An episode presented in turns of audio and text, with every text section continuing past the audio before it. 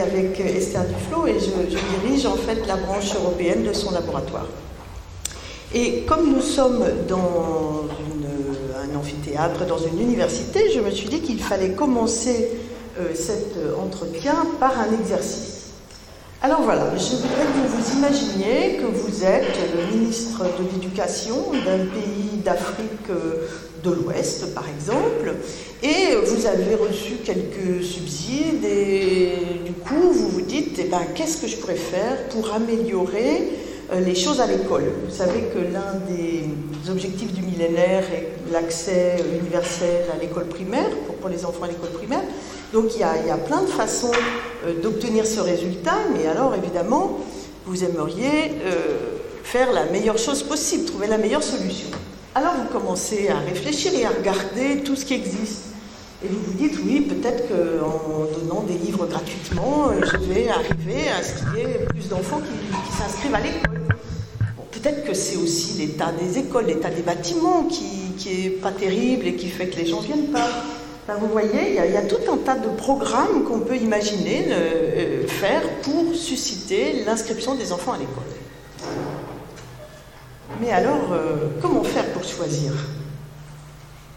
Comment faire pour choisir? Parce que comme ça, spontanément, euh, qu'est-ce que vous diriez qui est le plus efficace pour que des enfants s'inscrivent en école primaire et, viennent à l'école? Les repas gratuits? Les livres gratuits? Voilà, et puis ben, vous saurez. Les repas gratuits, hein, ça c'est vrai que ça, paraît euh, un bon truc pour attirer les élèves. Hein. Alors voyez-vous, les, chercheurs du réseau auquel j'appartiens, que je vais vous présenter ensuite, eh bien, leur idée, c'est d'aider justement ces décisions, de se dire mais comment faire pour choisir parmi toutes les choses qui existent lorsqu'on a un objectif de, politique publique? Et donc, grâce aux évaluations d'impact, et je vais revenir là-dessus que, nous faisons, c'est de cette façon qu'on peut donner des informations extrêmement rigoureuses et précises aux euh, dirigeants euh, ou aux responsables d'ONG ou euh, aux gens de la Banque mondiale. Hein. On n'est pas partage avec tout le monde hein, les résultats volontiers.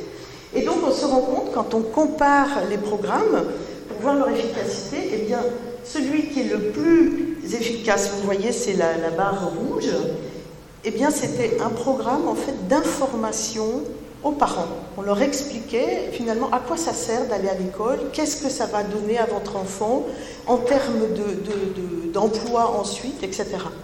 Et donc, là, on regarde l'efficacité au sens où qu'est-ce qui va faire que les enfants restent le plus longtemps à l'école et euh, le coût en même temps. Hein. Donc le fait de faire une campagne d'information, ça a un impact très très fort et ça coûte pas cher. Et le deuxième, la deuxième chose qui a été euh, plus efficace, alors je parle de pays en développement, hein, euh, qu'on soit bien clair, c'est le déparasitage des enfants. Alors, vous savez que la plupart des enfants dans les pays en, développement ont des vers intestinaux et qui sont vraiment des vers qui, les, empêchent de se développer normalement. Et lorsqu'on a organisé une campagne dans les écoles où tous les enfants étaient déparasités, on a pu se rendre compte qu'on avait une chute de l'absentéisme et de, de manque d'inscription de un quart, de 25%, ce qui est absolument énorme.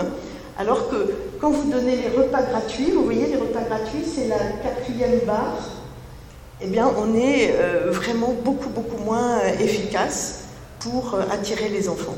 Et alors, cet exemple, je, vous le donne pour vous montrer combien, bien souvent, on a plein d'idées.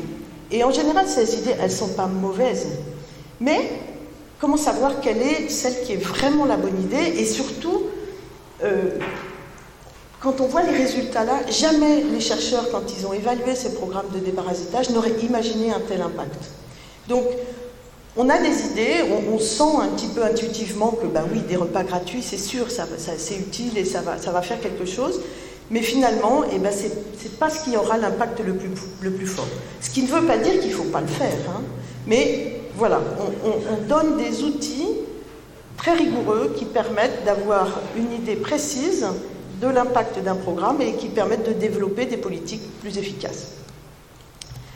Voilà, alors maintenant qu'on a fait ce, petit exercice, je vais revenir euh, brièvement sur le, fait de pourquoi il est nécessaire d'évaluer, vous présenter euh, notre laboratoire, donc le, GIPAL qui a été créé donc, par Esther Duflo, vous dire quelques mots de la méthode qui est employée justement pour euh, obtenir ces résultats que je viens de vous montrer. Ensuite, je vais vous donner un exemple très concret de, ce qu'on a pu faire. Euh, là, ça sera un exemple en Inde. Et je, terminerai en vous donnant un, aperçu des leçons plus générales que, nous pouvons tirer maintenant que nous avons 10 ans d'existence et un certain nombre d'évaluations qui ont été faites et de résultats qui permettent de regarder peut-être les questions de pauvreté d'une façon un peu différente. Alors pourquoi évaluer? Ben Parce qu'en en fait, euh, euh, ça paraît un petit peu idiot, mais finalement, on a peu d'informations. Bien souvent, on, se contente d'impressions ou d'intuitions ou de mode. Vous vous souvenez tous de la mode des barrages. À un moment, euh, la Banque mondiale faisait construire des barrages partout. Mais finalement, qu'est-ce qui avait vraiment été rigoureusement évalué? Est-ce qu'on savait réellement l'impact qu'on avait derrière? Donc bien souvent, on n'a pas ces, informations et on se laisse porter par des courants de mode. Alors vous avez tous aussi suivi la mode du microcrédit hein, ces dernières années. On a eu l'impression que le microcrédit, ça y est, on avait trouvé la baguette magique qui allait sauver le monde et, réduire euh, définitivement la pauvreté. On, en reparlera. C'est utile, mais bon, la baguette magique, je crois qu'on ne la trouvera jamais, et puis il faut peut-être arrêter de, la chercher. Et donc, c'est vraiment important lorsqu'on peut donner les résultats comme ceux que je vous ai montrés, parce que ça permet un débat clair. On n'est pas dans des discussions idéologiques euh, où, où, chacun défend son camp et son point de vue. Quand on a un résultat clair qui vous dit, voilà, quand vous déparasitez des enfants dans les écoles, eh bien, ils sont 25% du temps plus souvent à l'école. Ils grandissent d'un centimètre de plus que les enfants qui n'ont pas été déparasités. Leurs parents sont moins contaminés eux aussi. Et donc, ils vont plus travailler. Donc, ça donne plus d'argent au ménage, etc. Et vous pouvez le montrer avec des chiffres. Eh bien là, vous êtes convaincant et vous pouvez emporter le morceau, peu importe que votre interlocuteur soit de droite, de gauche ou du milieu. Euh, on n'est plus à ce niveau-là. On est vraiment dans l'action concrète.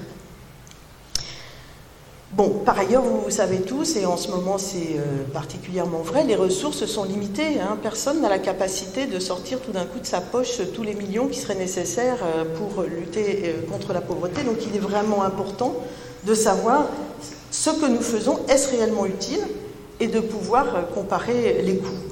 Et, désormais, d'ailleurs, euh, la plupart des bailleurs de fonds demandent euh, des évaluations d'impact rigoureuses, justement, pour être certain que l'argent va être bien employé. Alors pourquoi est-ce qu'on ne fait pas ces, évaluations rigoureuses en fait? Parce que bien souvent, euh, lorsque vous lancez un projet, eh bien, vous avez envie de pouvoir dire qu'il marche. Parce que ben, c'est comme ça que vous allez être réélu, parce que c'est comme ça que vous allez avoir de nouveau des subventions. Vous n'avez pas forcément envie de savoir la vérité vrai de l'impact du projet.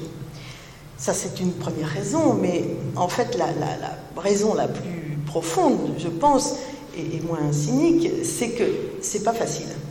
En fait, c'est vraiment compliqué d'évaluer l'impact d'un programme parce que euh, les, choses sont, complexes. D'abord, dans, l'humain est quelque chose de complexe, et puis pour arriver à savoir si euh, tel programme de d'accompagnement des chômeurs, par exemple, a vraiment été efficace, comment faire si on, regarde juste avant le programme quel était le taux de chômage, après le programme quel est le taux de chômage, peut-être que ce taux va diminuer, mais peut-être que c'est parce qu'il y a une entreprise qui a ouvert ses portes dans la région. Et, donc votre programme, il est peut-être vraiment mauvais, mais bon, vous, vous avez l'impression que vous avez un bon résultat. Voilà, des, choses comme ça montrent à quel point c'est difficile de pouvoir isoler vraiment l'impact du programme. Alors, les, gens qui s'inscrivent dans, des programmes souvent sont différents aussi des autres. Euh, euh, la formation professionnelle en, France a, été plusieurs fois évaluée et les résultats étaient très très intéressants. On avait l'impression que ça donnait beaucoup de, de chances supplémentaires aux gens qui venaient suivre de la formation professionnelle continue.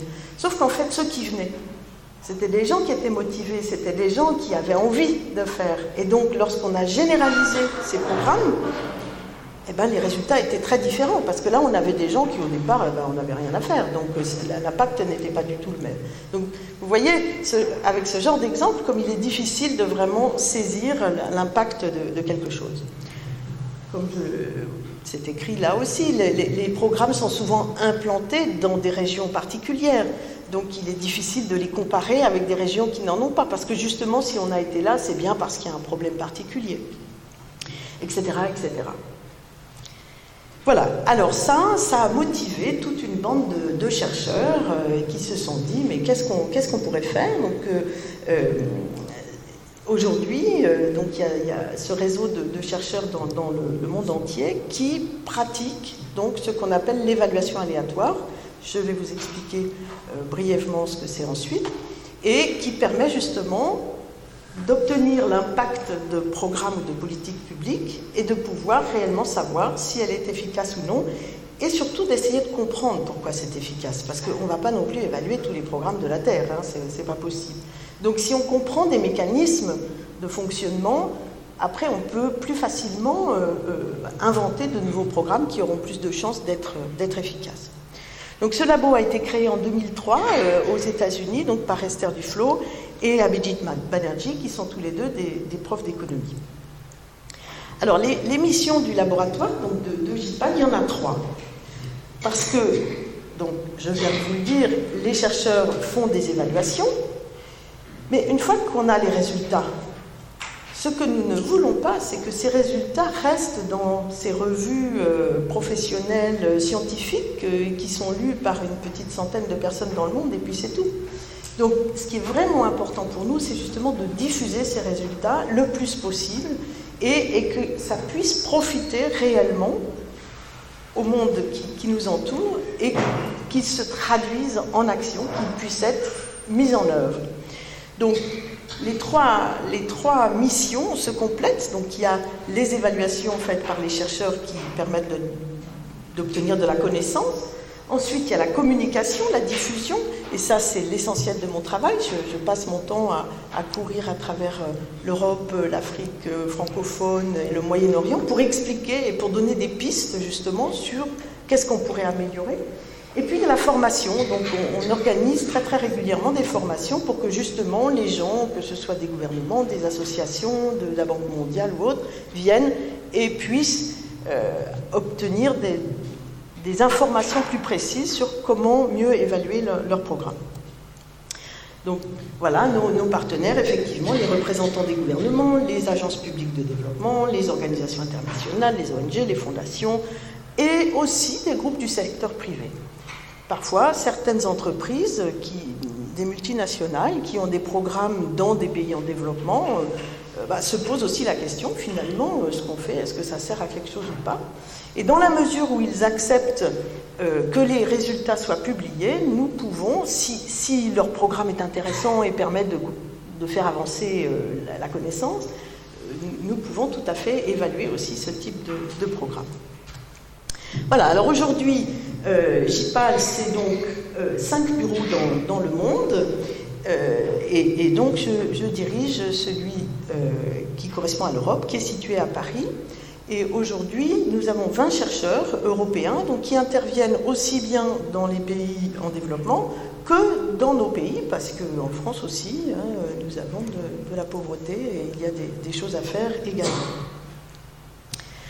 Voilà, et donc je vous disais tout à l'heure que je vous présenterai un certain nombre de, leçons, de choses que nous avons apprises. Effectivement, depuis 2003, euh, environ 180 évaluations euh, sont terminées, donc ça, veut dire quand même presque 200 résultats. Il y en a à peu près autant qui sont encore en cours, donc on continue d'apprendre. Et ça donne quand même une idée de, vraiment du travail qui a été accompli et qui nous permet d'avoir un petit peu une, connaissance un peu meilleure. Alors, quelques exemples de types de projets qui sont évalués euh, dans le monde. Donc, j'ai parlé de la microfinance tout à l'heure, mais aussi euh, la diffusion de nouvelles techniques agricoles, ou alors la lutte contre la corruption, parce que ça aussi, lorsqu'on parle pays en développement, lorsqu'on parle pauvreté, immédiatement les questions de corruption euh, viennent à l'esprit. Donc, on regarde aussi ce qu'on peut faire à ce niveau-là. Les questions de discrimination, de chômage, d'alcoolisme, etc. Et là, je vous ai listé un petit peu plus précisément des projets qui sont menés en France pour que vous voyez que les chercheurs n'oublient pas non plus notre pays. Donc voilà, plusieurs programmes euh, avec Pôle emploi sur la question du chômage et donc comment mieux accompagner les chômeurs, comment faire qu'ils retrouvent plus facilement un emploi. Toutes les questions de discrimination à l'embauche, mais aussi l'accès à l'apprentissage où bien souvent les jeunes arrêtent en cours d'apprentissage et, voilà, et du coup perdent tout, tout le bénéfice. Les, actions qui peuvent être menées auprès des jeunes dans les banlieues pour la création de leur entreprise, le parrainage des jeunes pour euh, euh, une meilleure insertion professionnelle, l'aménagement des logements en faveur des personnes âgées pour qu'il y ait moins d'accidents. Vous voyez que c'est un spectre très très large et qui couvre vraiment euh, beaucoup de questions. Alors, la méthode, donc je, l'ai un petit peu commencé à en parler tout à l'heure, mais comment faire pour vraiment savoir si un projet est efficace et aura vraiment l'impact que l'on souhaite qu'il ait. Donc bien sûr, première chose, l'expérimenter sur le terrain, hein, pas se contenter de faire des équations sur un papier, mais aller vraiment sur place et le mettre en œuvre. Et alors, les, approches habituelles, comme je vous le citais, l'exemple que je vous citais tout à l'heure, avec le avant-après, donc on regarde avant ce qui s'est passé et après ce qui s'est passé, on voit bien qu'on capte beaucoup de choses qui du coup brouillent l'image. Hein. On ne sait plus bien dire est-ce que c'est le programme de formation qui a eu de l'effet ou est-ce que c'est euh, la vie autour, la situation économique qui évolue ou qui se dégrade? Voilà. Alors, souvent aussi, on, compare donc simplement les participants, les non-participants, mais là aussi, comme je vous le disais, bien souvent la question de la motivation ou du caractère particulier des participants fait que les, gens, du coup, ne sont pas vraiment comparables. Donc, ce qu'il faut obtenir, et, c'est ça qui est, difficile, l'idéal, ça serait de pouvoir mettre les gens dans les deux situations, les mêmes gens dans les deux situations, une fois avec un programme d'accompagnement, puis une fois sans. Ça, bon, c'est pas possible. Donc finalement, comment les, chercheurs s'en sont tirés? Bon, et c'est une méthode qui n'a pas été inventée par nous, hein, je vous le dis tout de suite. Elle est issue directement de, la médecine. Vous savez bien, pour les médicaments, comment on fait? On donne, hein, en tirant au sort au hasard, le médicament à une partie des gens, et puis les autres personnes reçoivent un placebo, et comme ça, on peut vraiment comparer les effets. Alors, bien évidemment, nous, on ne donne pas un placebo, on ne fait pas croire aux gens qui reçoivent le RSA, et puis en fait, ils n'ont rien. On n'a pas jusque-là. Mais on reprend cette idée de tirer au sort parmi une population cible pour pouvoir avoir des groupes qui sont réellement comparables. Je vais euh, détailler ça. Donc, on, se dit, je veux voilà, euh, euh, tester l'idée du déparasitage dans les écoles. Donc la population cible, ce sont les élèves dans les écoles. Et ensuite, on va choisir des écoles dans une région, 200 écoles, et puis on va tirer au sort au milieu de ces, écoles, sans qu'ils vont avoir, dont les enfants vont être déparasités et sans qu'ils ne vont pas l'être. Et donc là, ça va permettre d'avoir vraiment des écoles avec des directeurs qui sont super motivés, puis des écoles avec des directeurs qui ne sont pas du tout motivés dans les deux groupes. Donc on, reste comparable. On, peut avoir une épidémie, mais tout le monde sera concerné par l'épidémie, qu'on ait le programme ou pas.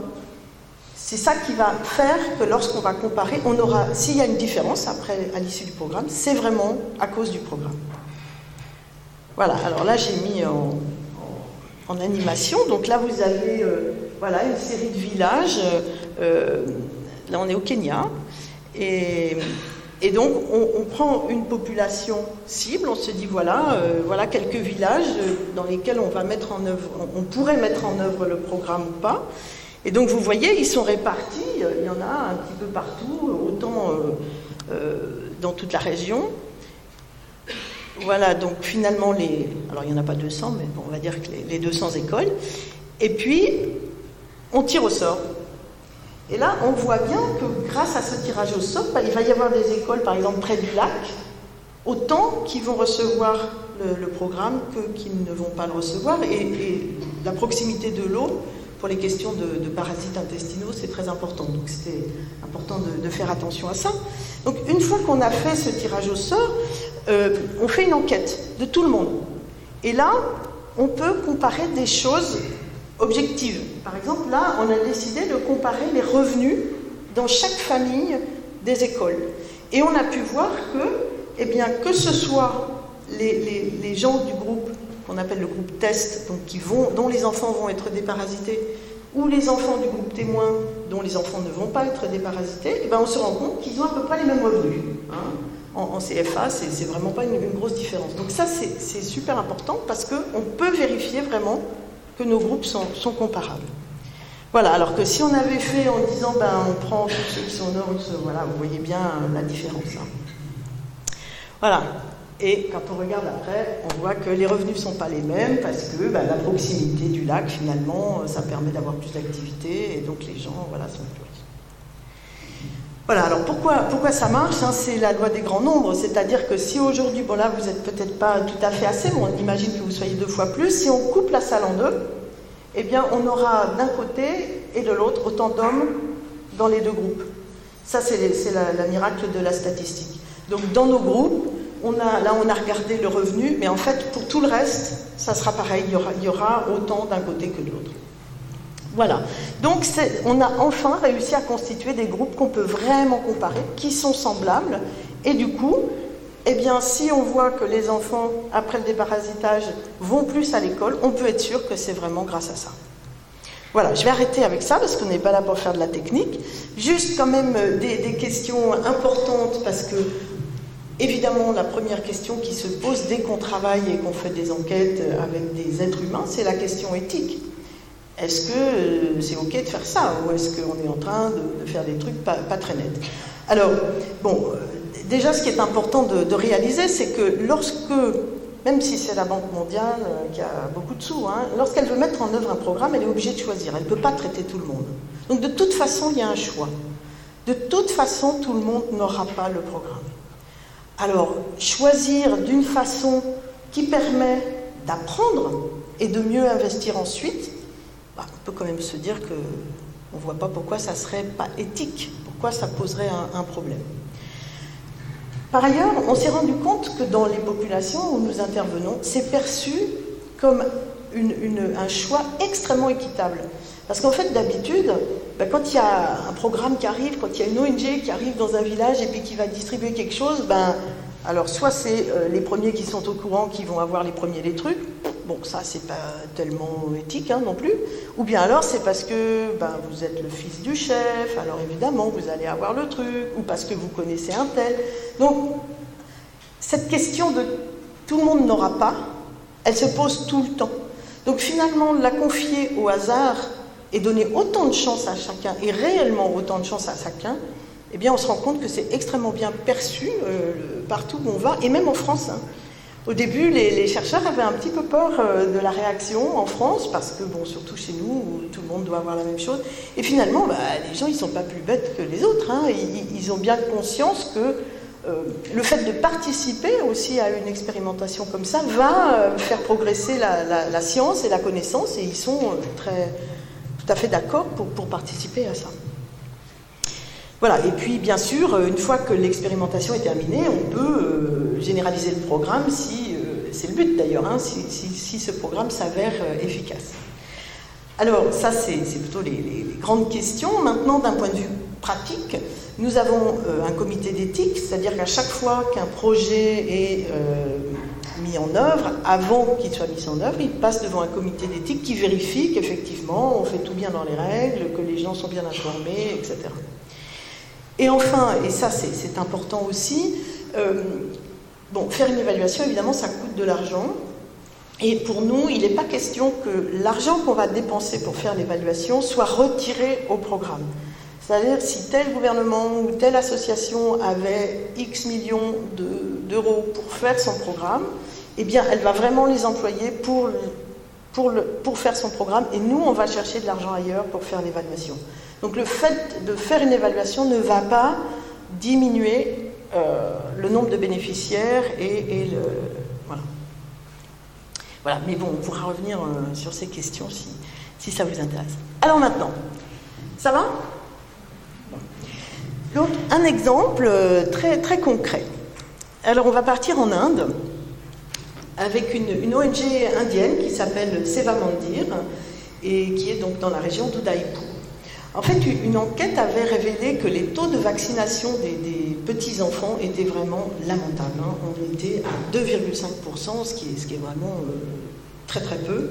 Or, quand même, on sait que vacciner, euh, c'est quand même un moyen de prévention extrêmement euh, efficace. Donc, première chose. Ensuite, on s'est rendu compte que bah, les, vaccins, pourtant, les produits étaient disponibles. Parce que souvent, il y a une question de disponibilité aussi dans les, pays en développement. Mais non, les vaccins étaient réellement disponibles et ils étaient gratuits.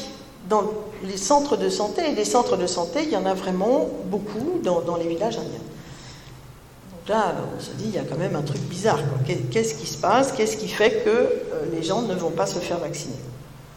Alors, première, première chose, les infirmières qui, sont dans les centres de santé, qui sont celles qui vont vous faire les, piqûres, sont très souvent absentes. Parce qu'elles ont 10 millions de tâches à accomplir, qu'elles doivent courir de, aux quatre coins de, la région, etc. Donc on s'est dit peut-être que, euh, bah, voilà, une maman est venue avec son bébé et puis il n'y avait personne. Bon, elle revient une deuxième fois, il n'y a encore personne. Bon, bah, la troisième fois, on n'y va plus. Donc peut-être que c'est simplement ce fait que, bah, de toute façon, aller faire vacciner son enfant, c'est quand même pas une partie de plaisir. Hein. On perd du temps, le gosse va pleurer, il risque d'avoir de la fièvre. Bon, si en plus il n'y a personne, bon. Donc, on s'est dit, première question, euh, la question de la, présence. Alors, pour, résoudre euh, ce, problème, euh, l'idée a été, ça c'est, ce genre de réflexion, elle est menée avec l'ONG sur place, hein, parce que c'est eux qui, connaissent mieux le, terrain, qui connaissent la situation. Euh, et donc, il y a toute une discussion pendant euh, souvent plusieurs mois entre les chercheurs et les ONG en disant, bon, mais voilà, quel peut être le problème, comment on peut y répondre, comment on peut s'organiser. Et donc, première chose, l'idée, ça a été de se dire, on va faire des, campagnes de vaccination régulières, c'est-à-dire dans le village X, tous les premiers samedis du mois, entre 14h et, 16h, il y aura un infirmier avec les, les produits et euh, on pourra avoir sa vaccination. Donc ça, c'était une première idée. Ça a été implanté dans 60 villages. Et puis la deuxième idée, c'est bien sûr de se dire, mais en fait, peut-être que les gens, ils sont contre la vaccination. En fait, nous, on est là, euh, arrivé à dire la vaccination, c'est super, mais peut-être qu'ils ont des tas de raisons culturelles, religieuses ou autres de dire, mais la vaccination, on n'en veut pas. Donc pour comprendre ça, pour essayer de voir si ça, c'était une vraie raison aussi de, rejet de la vaccination. On a imaginé quelque chose que, les, entreprises privées font, bien souvent, c'est-à-dire donner un petit cadeau. Si vous venez vacciner votre enfant, vous aurez un kilo de lentilles. Et puis, à la fin, parce qu'il faut cinq injections hein, pour, avoir une vaccination complète, vous aurez un, truc d'assiette, des assiettes pour euh, manger les lentilles. Alors, il faut bien voir qu'en Inde, même chez quelqu'un de pauvre, un kilo de lentilles, c'est rien du tout. Hein. C'est vraiment euh, comme un cadeau bonus. Hein. Ce n'est pas un truc qui vous fait euh, venir alors que vous êtes contre la vaccination. Donc voilà, voilà l'idée. Hein. On, a deux problèmes. Est-ce que c'est l'absence des infirmières? Est-ce que c'est une question de croyance? On imagine deux euh, réponses à ces problèmes et on le met en œuvre. Alors là, j'ai essayé de faire un petit, un petit schéma. En fait, donc, on a nos villages, donc 120, j'en ai pas fait 120 bien sûr, et puis, donc, les, rouges, ils vont avoir les campagnes de, vaccination euh, régulières, et, ah oui, j'aurais dû faire un troisième truc, hein, et les bleus, ils n'ont ils ont rien du tout. Et puis en fait, dans les rouges, dans la moitié des rouges, on a mis aussi les lentilles. Et si j'ai mis un petit, un petit village à côté, c'est parce qu'on a regardé aussi ce qui se passait dans, les villages, dans le village alentour, à 5 km, voir, voir si bah, ça pouvait quand même aussi attirer les gens. Alors voilà les résultats.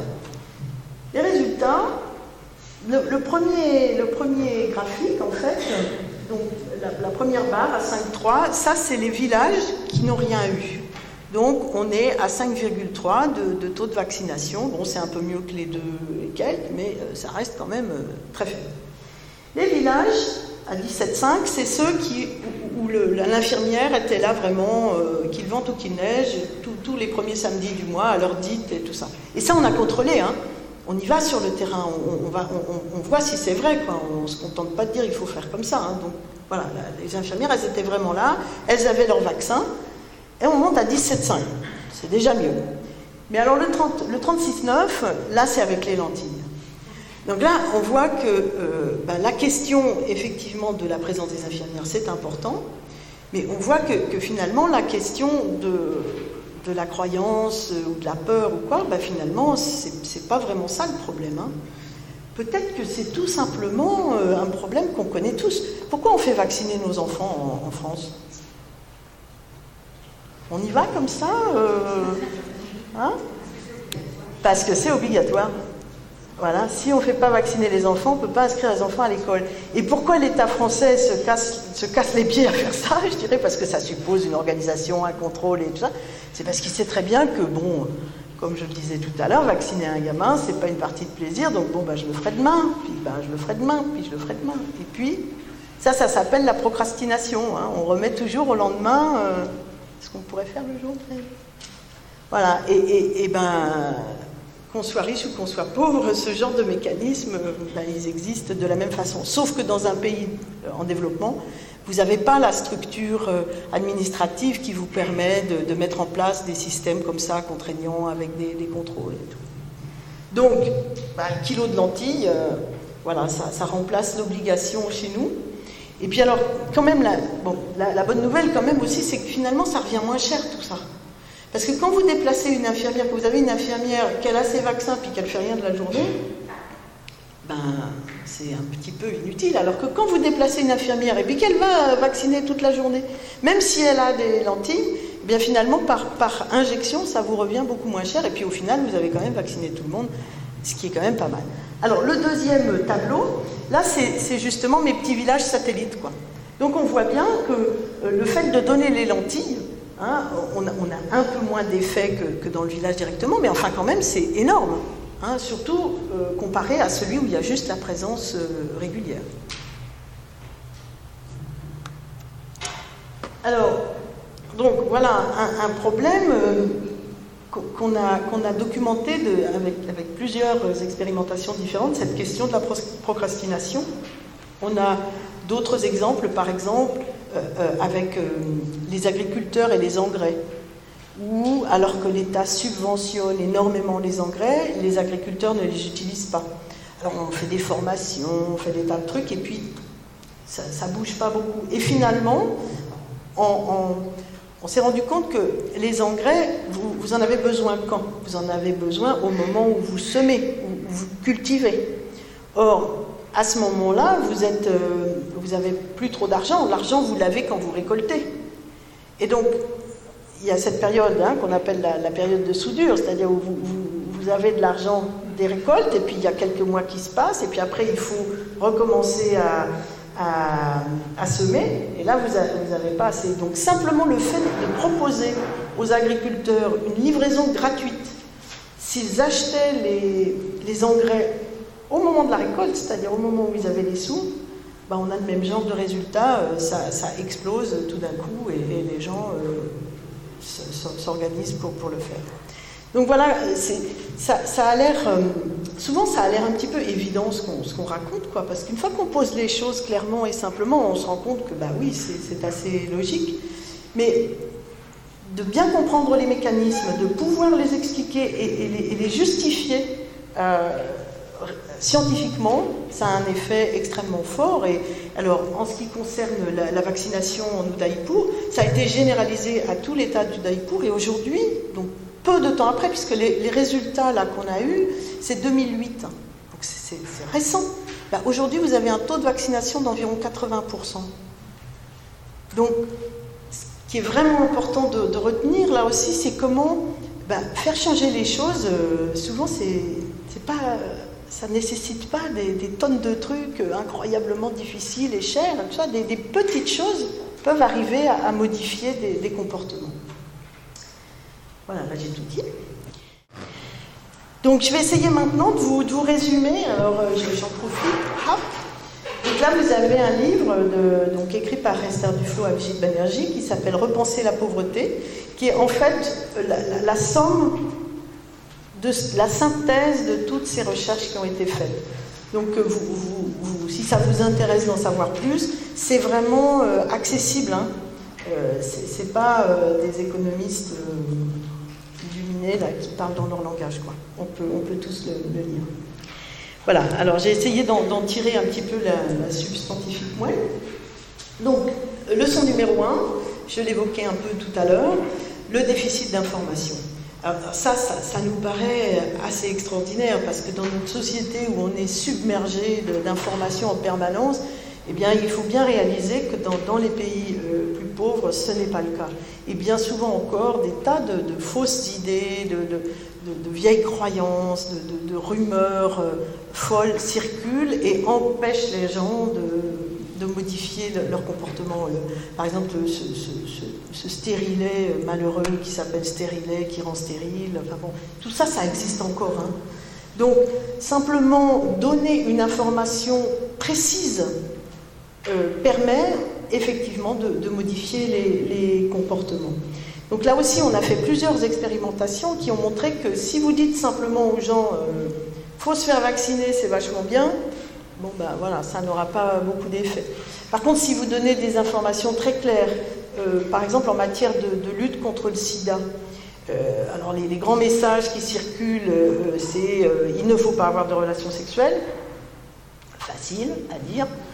Alors que si vous expliquez aux jeunes filles qui sont bien plus contaminées hein, que, les jeunes hommes, hein, on sait tous que les, femmes euh, ont beaucoup plus euh, le, virus que, les hommes, en fait, si vous expliquez aux jeunes filles très précisément, si vous leur montrez les taux de contamination et que les messieurs plus âgés sont bien plus contaminés qu'elles, et donc que leurs copains de leur âge surtout, et que donc il vaut bien mieux avoir un petit copain qui a son âge, même s'il donnera peut-être un peu moins de cadeaux, même si, bon, eh ben, euh, vous avez beaucoup moins de chances d'attraper le, sida. Et de même, un, monsieur âgé, il peut beaucoup plus facilement vous imposer de ne pas mettre de préservatif, alors qu'un copain de votre âge, ben, c'est plus facile dans la négociation et vous pouvez bien plus lui imposer euh, de mettre un préservatif. Et ça, c'est un programme qu'on a, a testé dans différents pays. Et on a des effets très forts. Alors comment on mesure ça? Parce que là aussi c'est bien facile, mais comment on mesure hein? Si on demande aux jeunes filles, et ton copain il a quel âge? Il y a toutes les chances qu'elle vous dise, oh, il a mon âge pour vous faire plaisir. Donc, on a regardé les taux de grossesse. En général, quand on a 14-15 ans, une grossesse, elle n'est pas euh, désirée. Surtout qu'en Afrique, quand vous tombez enceinte, vous êtes viré de l'école. Hein. Donc, ça a des conséquences vraiment à beaucoup de niveaux. Et on, a vu les taux de grossesse chuter de plus de 20%. Avec simplement cette histoire-là, c'est un programme d'une demi-heure dans une classe. Aller dans une classe, expliquer ça, montrer les graphiques de, donc l'information de l'information. Alors ça c'est quand même une drôlement bonne nouvelle hein, parce que euh, c'est pas compliqué à mettre en œuvre, ça coûte pas cher et, du coup euh, ça, ouvre un champ extraordinaire. Alors je sais pas où j'en suis. je pourrais vous raconter quand même une petite chose en, matière de corruption.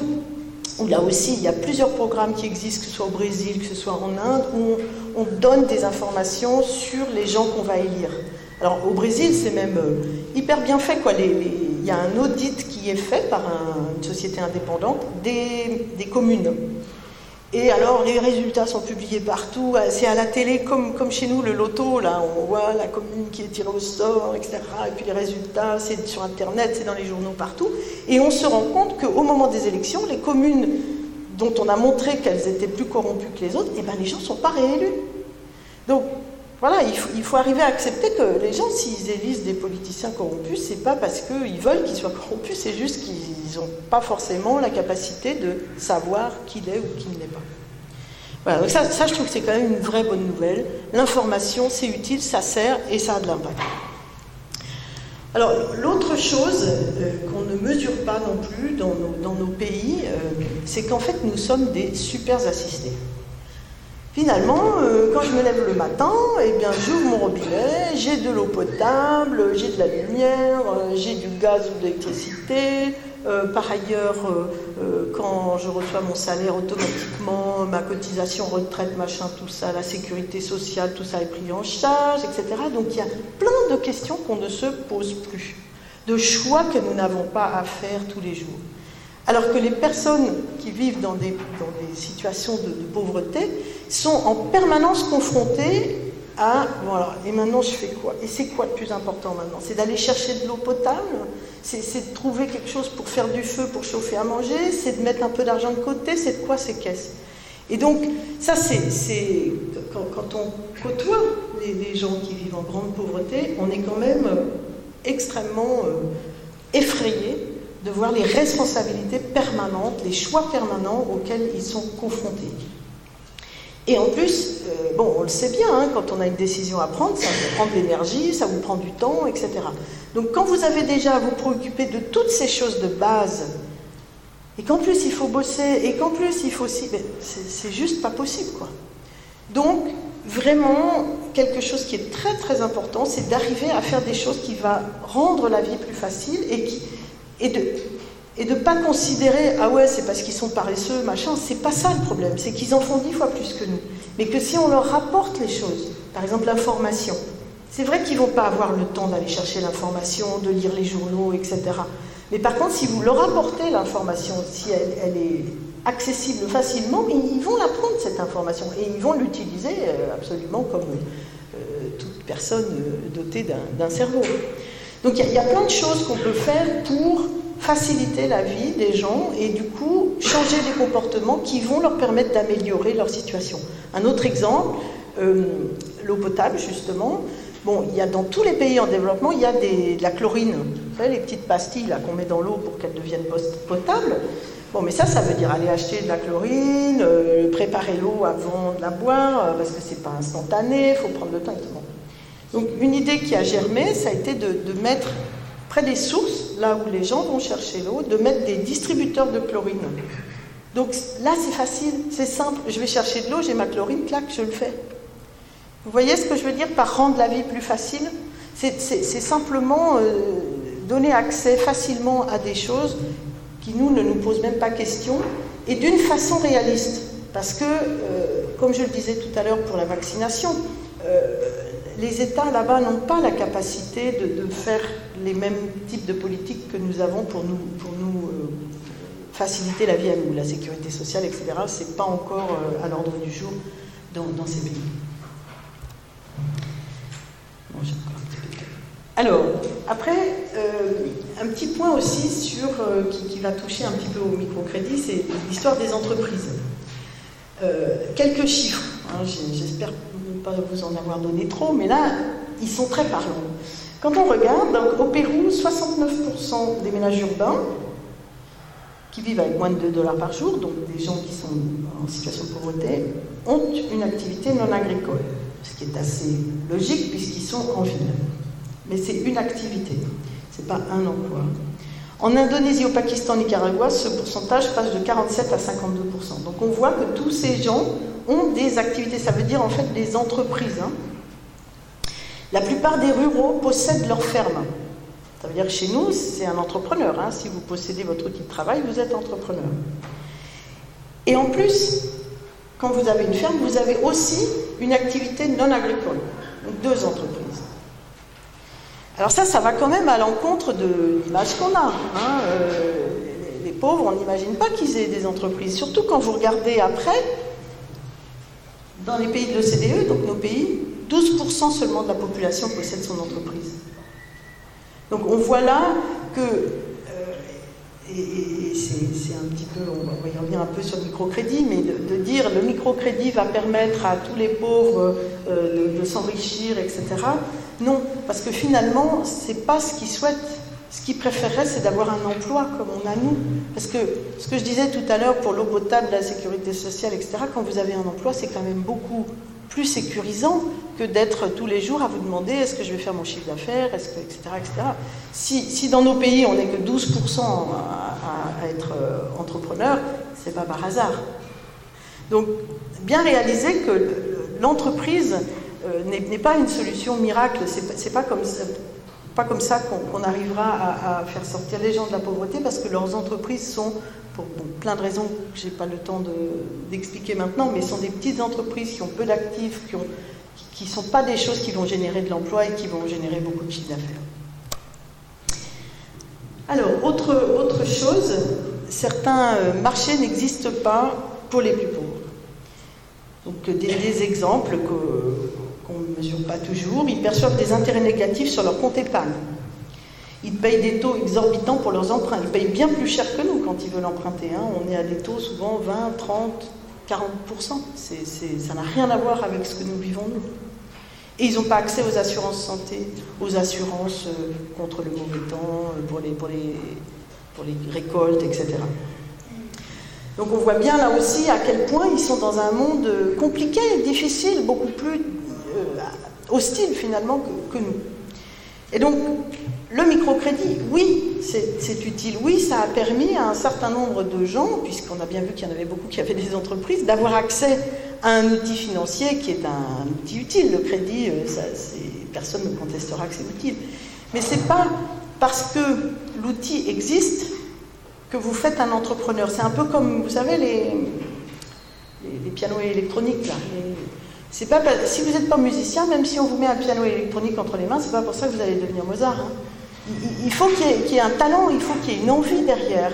Et les, vrais entrepreneurs, enfin ceux qui ont vraiment envie de faire des entreprises, il n'y en a pas plus dans les pays pauvres que chez nous. Et donc le microcrédit, on a fait plusieurs euh, études là-dessus, on voit que ça aide certains, mais très peu, et que finalement très peu de gens euh, l'utilisent, le, demandent, en ont besoin. Et ça, c'est tout à fait contraire à, l'image qu'on peut en avoir euh, comme ça de loin.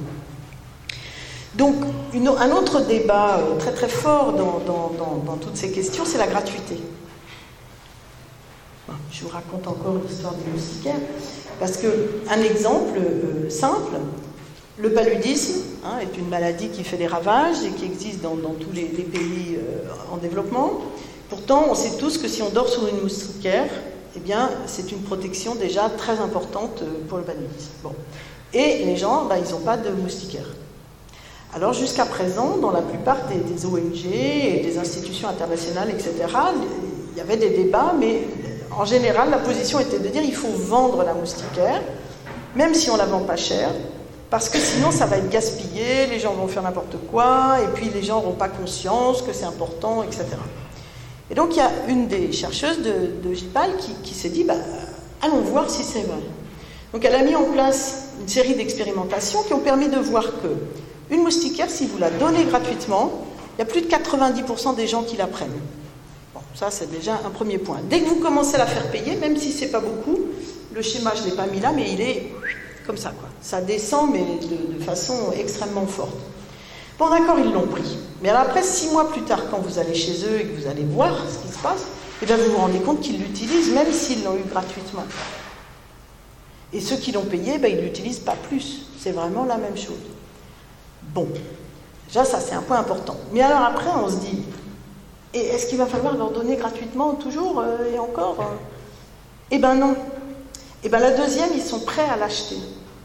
Alors ça, on a fait ça avec plusieurs objets euh, du même type, des, choses liées à la santé, hein. et on s'est rendu compte qu'en fait, quand vous êtes pauvre, vous investissez pas n'importe comment. Hein. Un sou est un sou. Et avant d'acheter la moustiquaire, euh, d'accord, vous me dites que c'est efficace et que c'est vachement bien, mais finalement, qu'est-ce que j'en sais, moi? Et le fait de donner gratuitement la moustiquaire, ça permet aux gens de la tester et de voir s'ils trouvent que c'est utile, si ça leur convient ou pas. Et comme ils voient effectivement l'effet, ben après, ils sont, ils sont prêts à acheter. C'est pas qu'ils veulent tout gratuit, hein. c'est juste que ben, ils dépensent pas à tort et à travers, et ils ont raison. Donc il y, a des tas de choses comme ça. Dans un premier temps, il vaut mieux les donner gratuitement. Ça permet de comprendre et de, faire connaissance, de connaître, et après, ça enclenchera le, comportement. Alors, les pays pauvres ne sont pas condamnés à le rester. Une bonne nouvelle aussi, ça. En fait, ce, dont on, se rend compte, c'est que euh, il y a des situations qui sont là, mais qui ne sont pas euh, impossible à changer. Alors je vais juste vous donner un exemple pour, illustrer ça, qui se passe au Brésil. Bon, le Brésil est un pays euh, immense et qui est, bien pratique pour nous parce que bien souvent les, politiques sont mises en œuvre peu à peu comme ça. Quoi. Donc ça permet d'avoir des groupes tests et des groupes contrôle de façon naturelle. C'est très utile. Bien, au Brésil, jusqu'à il y a quelques années, pour voter, vous receviez un papier grand comme ça, parce qu'il y a toujours plein de candidats, et puis il fallait cocher des cases, mettre des numéros, enfin bref, c'était tout un truc super compliqué, et il y avait entre 10 et 15% de votes nuls à chaque fois, à cause de ce système compliqué. Et puis, ils ont mis en œuvre euh, peu à peu un système électronique beaucoup plus simple où, c'est une machine, puis vous tapez euh, pour, voter, et là, vous avez la photo du gars, etc. Et là, le taux des votes nuls a chuté, évidemment, parce que c'est bien plus simple. Et qui est-ce qui s'est mis à voter? Les votes nuls, c'était qui, à votre avis? Ben, C'était les gens les plus pauvres, c'était ceux qui ont du mal à lire, qui ne sont pas à l'aise avec tout ça. Donc, de tout d'un coup, les votes des pauvres ont augmenté eh ben, ce pas les mêmes candidats qui ont été élus. Et qu'est-ce qu'on voit quelques temps après? C'est que les politiques de santé ont changé. Parce que ben, les, gens avaient des représentants qui les ont défendus et qui ont pu euh, faire passer des, textes nouveaux. Donc, j'en ai plein, hein, des histoires comme ça. Donc, en fait, on se rend compte que par, des choses toutes bêtes, on peut arriver à faire bouger, même dans une dictature ou même euh, dans n'importe quel pays. Voilà. Donc, évidemment, la conclusion s'impose. Hein. Nous pouvons changer. Pouvons changer. En fait, en, s'astreignant à regarder les choses, alors en, étant modeste, hein, on ne va pas changer le monde euh, en un coup. Hein. Et, vous avez vu dans tous les exemples que je vous donne, ce qu'on a choisi de faire, c'est vraiment de, couper cet énorme problème en plein, plein, plein de petits problèmes qu'on peut appréhender et en accumulant les, résultats et en comprenant pourquoi les choses fonctionnent comme ci, comme ça, eh bien on arrive justement à, faire des choses qui, font évoluer et qui permettent de, mieux euh, s'adapter euh, pour, trouver des, solutions.